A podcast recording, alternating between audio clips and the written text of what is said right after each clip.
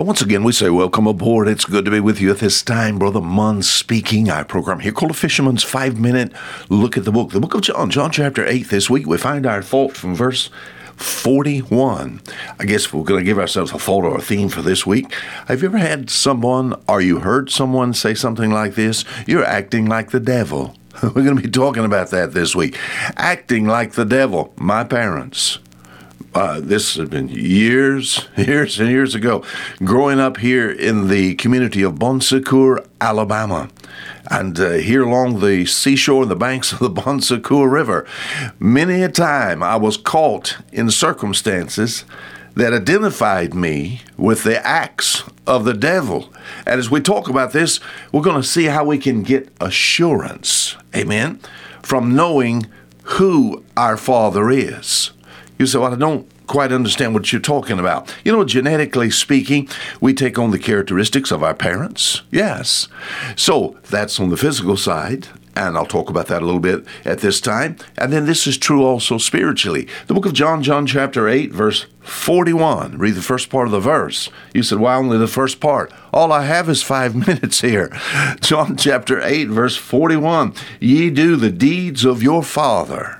Oh, what was Jesus saying? Verse 44 You're of your father the devil. In the Bible, we have two different families mentioned. There is, we think about the family of God and the family of Satan.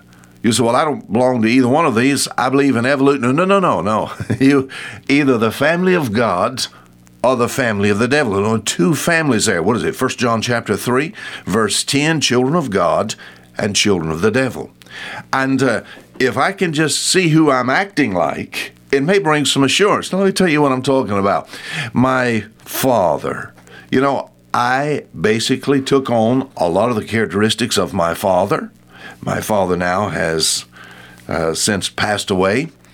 My father got saved late in life, but all became an active Christian on a good witness. My father was a commercial fisherman, converted to Christ uh, once again, the middle part of his life. But as far as my dad was concerned, my dad, his feet size, he wore 14 I think 5E as far as a shoe is concerned. I said size 14. So, you reckon I took the characteristics of my dad? Yes. Now, I don't wear 14, I only wear 13, size 13. My dad was six foot four. What am I? I'm a little over six foot four. As far as my dad's weight, I'm not going to talk about that. And uh, my dad wasn't, he wasn't, um, how do I put this where I, am very, very kind. Uh, uh, his weight was uh, of good proportions. Maybe I can get away with saying that.